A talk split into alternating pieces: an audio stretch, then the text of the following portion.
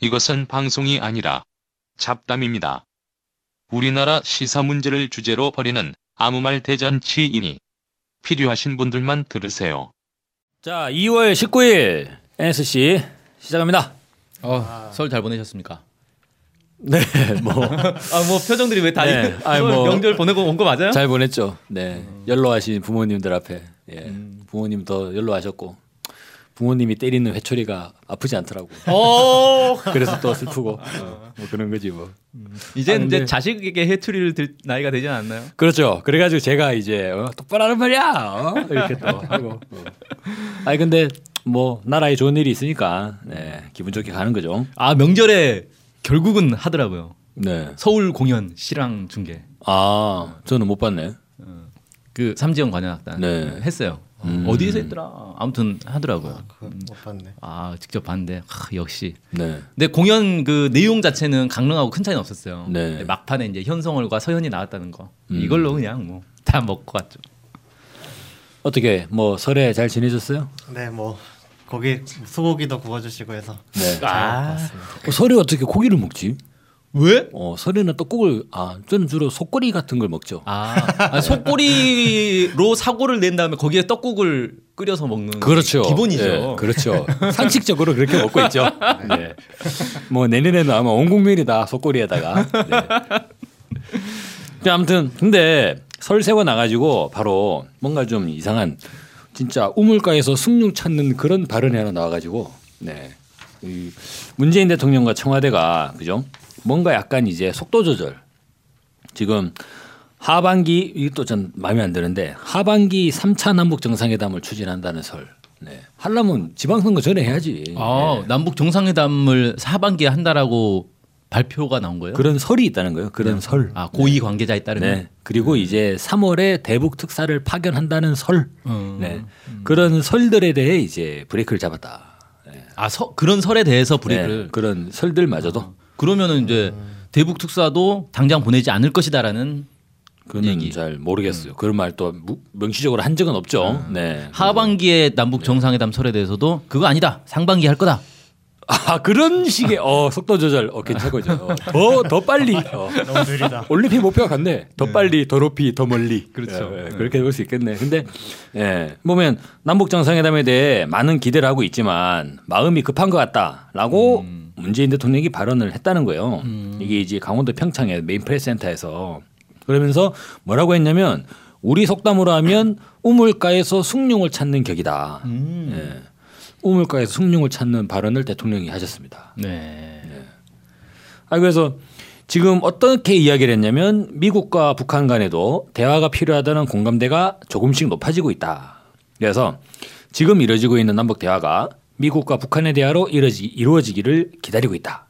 그러니까 정리해 보면은 뭐가 되냐면 아니 지금 너무 남북 관계가 빨리 나가는데 미국이랑 대화를 하셔라.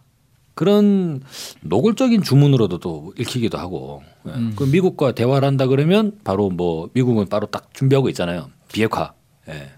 어떻게 보면 우물가에서 숭늉 찾는다는 표현이 나온 게 네 사실 속도보다는 어떤 어 여기서 이르 지금 이 상황이 여기서 논의될 게 아니다. 뭐 약간 이런 뉘앙스여서 좀 북- 미국한테 미국이 어쩜 어쩜 오더가 네. 좀 떨어져야지 진행할 수 있는 일이다. 좀 이런 뉘앙스로도 저는 좀 들렸던 것아 같아요. 그렇게 그렇게도 해석이 가능한가?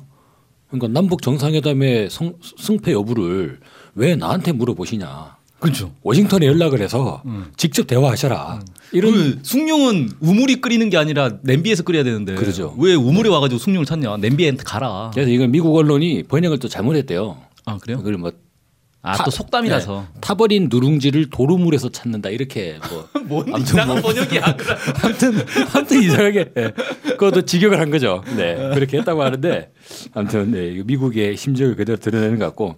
아 근데 어쨌거나 지금 이 속도 조절을 한다는 거는 맞는 것 같고 드러나는 거는 미국의 눈치를 보는 거죠. 음. 근데 사실 이게 우물가에서 숭늉을 찾는 게 문재인 정부가 오히려 이런 발언이라고 생각이 들어요. 왜 그렇게 되냐면 지금 이제 평창 올림픽이 진행되는 과정에 이번 주에 설에 딱 다녀와 봐도 민심이 거의 대부분 다 호평. 잘하고 있다. 어, 그럼요. 네. 어, 저는 고향이 또 이제 고향 말하면 누군지 드러나는구나. 네. 괜찮아요. 영상 다 나간대요. 네, 그래요. 네. 어, 전 저, 국민이 다 예. 아는데 뭐. 고향이 대구인데 대구 가니까 아 문재인 잘하고 있다고.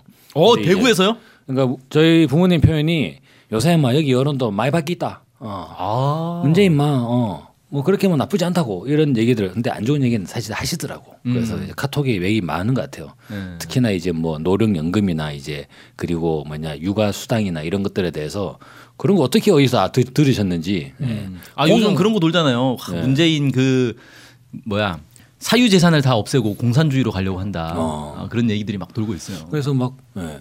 공약은 지키라고 있는 거 아이가 하면서 그런 얘기를 막 하시는데 어뭐 그렇죠 하면서 저도 뭐 확인이 돼야지. 근데 뭐 그런 얘기들이 막 있더라고요. 근데 이제 민심을 보면 어때요? 좀 상당히 좀 되게 우호적이라고 판단이 들었는데. 그 전반적으로 좀 북한 그 고위급 대표단이 방문을 하고 네. 여러 가지 뭐 개막식도 참석하고 문재인 대통령도 만나고 뭐 이런 과정을 거치니까 평창 올림픽이 막 시작했을 때 그때보다도 한 그 주가 딱 지나니까 민심이 확실히 좋아졌다.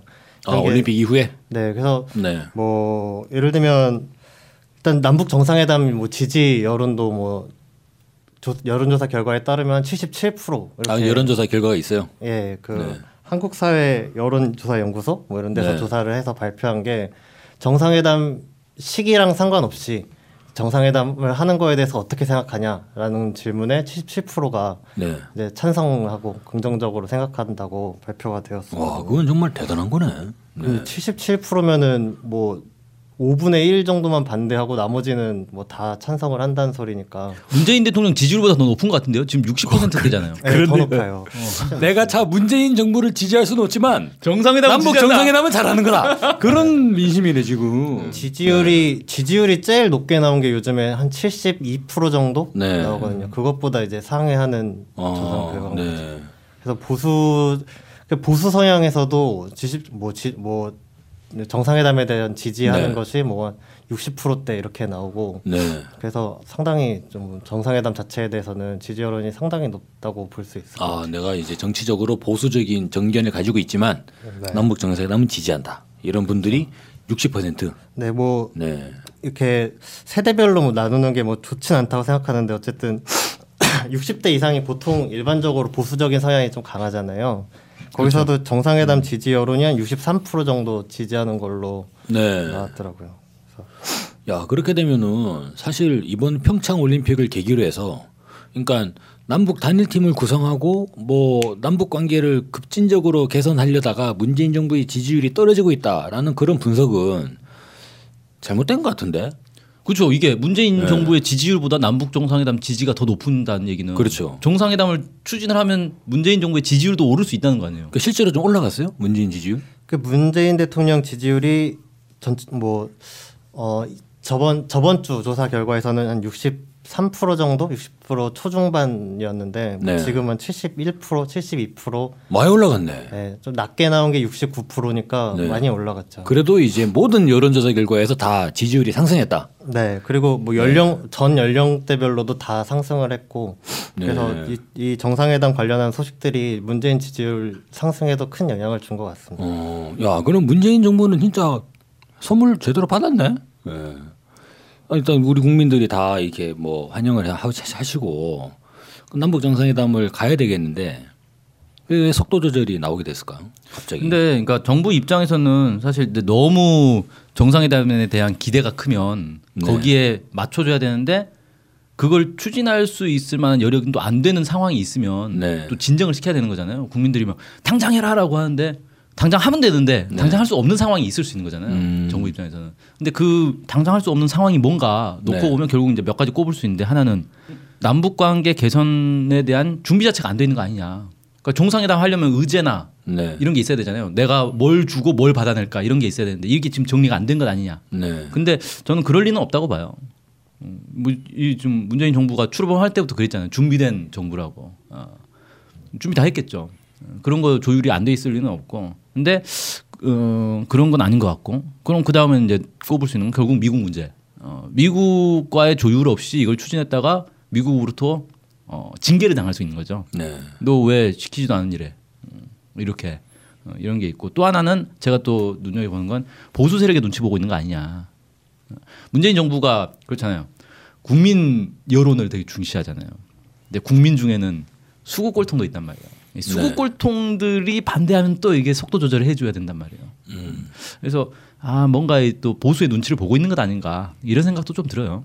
아 근데 그 과정에서 이번에 보수적인 정견을 가지고 있는 사람들이 60%가 정상회담을 찬성한다 그러면 뭐 그 사람들이야 이제 막 여러 가지 상상을 할 거 아닙니까? 이를테면은 그래 정상회담 해가지고 북한 비핵화 관련해 가지고 뭔가 한마디 받으면 그 좋은 거 아닌가 이렇게 생각할 수 있어서 저는 이제 보수 세력들도 어떻게 보면 정상회담 한다고 할 때 아 보수 세력은 예, 위에서부터 명령을 내려받는 구조이기 때문에 아, 보수 수- 세력은 저, 지금 북한의 비핵화가 중요한 게 아니에요. 네. 문재인 정부의 발목 잡는 게 중요한 거예요. 네. 북한이 비핵화하든 말든 그건 중요한 게 아니고 어떻게 하면 문재인 정부를 지지율을 떨어뜨려서 정권 교체를 다시 이룰 것인가. 네.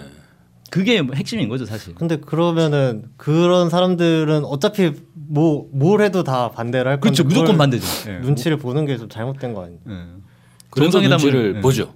네. 음. 그래서 결과적으로는 뭐 지난 과, 지난 과거까지 행보를 보면 되는 게 아무것도 없었죠. 네. 그래서 저는 그런 비유가 되게 좀 와닿더라고. 이를테면 민주당에 대한 민주당을 보면 이 한강변에 떠 있는 커다란 물오리 풍선 있잖아요. 네. 그런 그렇게 보인다는 거예요. 덩치는 정말 커. 네. 오리가 진짜 크잖아요. 그런데 아무런 동력 장치도 없고 왼쪽으로 땡기면 왼쪽으로 가고 오른쪽으로 땡기면 오른쪽으로 가고 이게 땡기는 대로 간다는 거죠. 근데 지금까지 상황이 좀 그러지 않았나 싶고 그 보수 세력들, 수구 세력들이 극렬하게 반발을 하면 또 그들의 눈치를 봤던 게 지금까지의 뭐 그쪽 사람들의 또 생리였으니까 그 이런 분석도 충분히 가능하다고 생각이 듭니다. 근데 저는 이제 생각이 드는 거는 일단 미국의 입장은 거의 딱 드러나는 게 있죠. 그러니까 지속적으로 평창 관련해 가지고도 이제 대북 제재 강화 그리고 이제 가장 견딜 수 없는 제재 강조하고 평창 끝나면 바로 한미연합 훈련 재개하겠다 라고 하면서 지속적으로 압박을 했지 않습니까? 그래서 저희 계속 방송했잖아. 저거 마이클 펜스 저거 뭐하러 왔냐? 어? 올림픽 저 방해노로 왔냐? 이런 얘기를 들을 만큼 이 정도 되면 사실 이제 미국의 심기가 좀 걱정이 되시지 않을까? 예. 그렇죠. 네. 그러니까 펜스가 가면서는 뭐 남북 대화를 지지한다라고 발- 말을 하긴 했는데 돌아가서는 또안 좋은 얘기 하는 말이에요. 최대의 제재와 압박을 통해서 북한이 핵을 폐기할 때까지 압력을 넣겠다. 뭐 이런 얘기 하고 있는데 이 얘기는 뭐냐면 문재인 대통령 들으라는 소리죠. 네. 야, 핵 폐기할 때까지 압박을 해야지 대화를 할 생각은 하지 말아라. 음. 그 소리 하는 거 아니겠어요?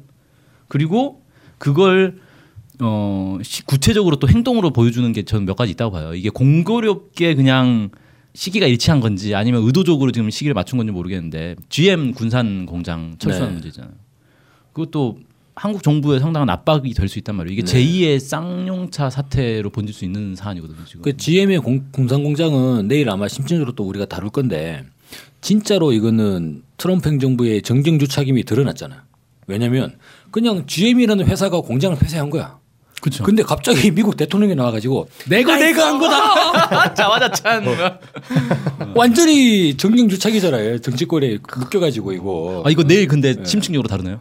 심층적으로 한번 해야죠. 야, 우리는 잡담도 네. 예고하고 심층적으로 잡담하는. 저희가 이 전문가 잡담꾼을 모셔가지고 제대로 한번 전문적으로 한번 잡담을 한번 해보려고. 네. 그리고 이제 군사적 압박. 네. 그, 그 코피 작전 얘기도 계속 나오고 있잖아요. 음, 이런 것들 뭐 얼마 전에 또 뭐 그런 얘기도 나오더라고요. 뭐 주한미군 어쩌고저쩌고 뭐 트럼프가 뭐 무슨 발언을 했다 그러는데 그런 식의 이제 전쟁을 마치 할 수도 있을 것 같은 어, 그런 분위기를 조성하면서 문재인 정부 압박하는 거죠. 야 너네 남북 대화 계속 해봐. 우리가 입으로는 좋다 좋다 하는데 어, 계속 해봐. 어떻게 되나 한번 보자.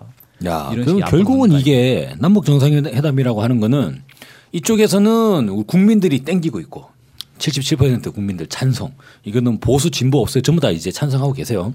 근데 미국이 브레이크를 딱 걸고 있잖아요. 그렇죠. 야, 이러면 이 문재인 정부는 운전대를 잡았으니까 운전대를 잡았으니까 브레이크와 액셀레이터를 예, 자유자재로 이제 해야겠네. 아니 근데 이번에 운전대와 관련해서도 뭐 한마디 했더만요. 네. 뭐 공동 운전?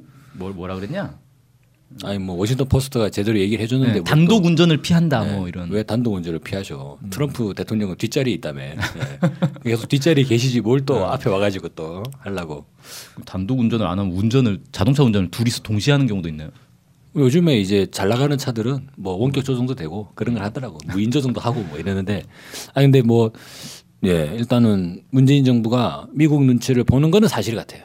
지금까지 상황을 보면. 그리고 남북 정상회담으로 가고 남북 관계 개선에서 그러니까 우리 민족의 살 길을 여는 데서 가장 커다란 걸림돌은 실제로 이게 트럼프 행정부 미국 아니냐라고 하는 건 거의 이제 드러나지 않나요? 예- 예전에 보면 왜 우리 민족 대 미국의 대결 구도 이런 이야기들은 그뭐 어디 뭐 운동권 한 켠에 이제 일부 뭐 어떤 이야기라고 이제 얘기되는데 실제로 지금 보면은 그게 거의 뉴스를 보면 그대로 드러나는 것 같은 느낌이 드는 거죠. 지지율도 많이 오르시고 저 이번에 뉴스를 보니까 또 개헌 관련한 여론조사도 또 나오더라고요. 네. 음, 개헌에 개헌. 관련해서도 국민 여러분들이 상당히 좀 우호적으로 보시고 다만 이제 개헌을 어떻게 하느냐에 대해서는 대통령 중심제냐 이원 집정부제 같은 형식으로 네. 그런 식으로 가는 거냐라는 데 의견은 분분하다고 하는데 근데 이래저렇게 사안을 늘어놓는 것보다는 저는 남북관계 개선에 딱 잡아가지고 한번 제대로 야 그러면 뭐 이게 노벨 평화상 한번 또 우리는 주로 이제 대통령들이 노벨 평화상 받는 건가요? 아니 뭐 그, 그래야 되지 않을까요? 음. 네. 촛불 촛불을 노벨 평화상 주자 뭐 이런 얘기도 있었는데 네. 남북 단일팀 노벨 평화상 설도 있었고요. 남북 단일팀 노벨 평화상. 오 그것도 괜찮네. 네. 네. 다양한 노벨 평화상 네. 설들이 지금 나오고 있어요. 그러면 이제 모든 우리 민족 남북 해외 8천만 우리 겨레에게 조- 노벨 평화상 주는 것도 괜찮을 것 같고. 아무튼 저기 하나만 조심하면 될 것 같아요. 노무현 정부의 실패를 네. 반복하면 안 된다. 노무현 정부가 결국 미국이 어, 북한에 대해서 막 공격할 것처럼 하니까 그거 피하려고 이라크 파병을 동의를 해주고 네. 그것 때문에 결국 이제 진보 보수 양쪽으로 얻어맞고 결국은 몰락하지 않았습니까? 네. 이런 실수만 안 하면 되겠다 싶어요. 부디 타산지석을 잘 삼으셔서 네. 이번 2말 3초에 민족사적인 중요한 결정을 잘 내리시고 네.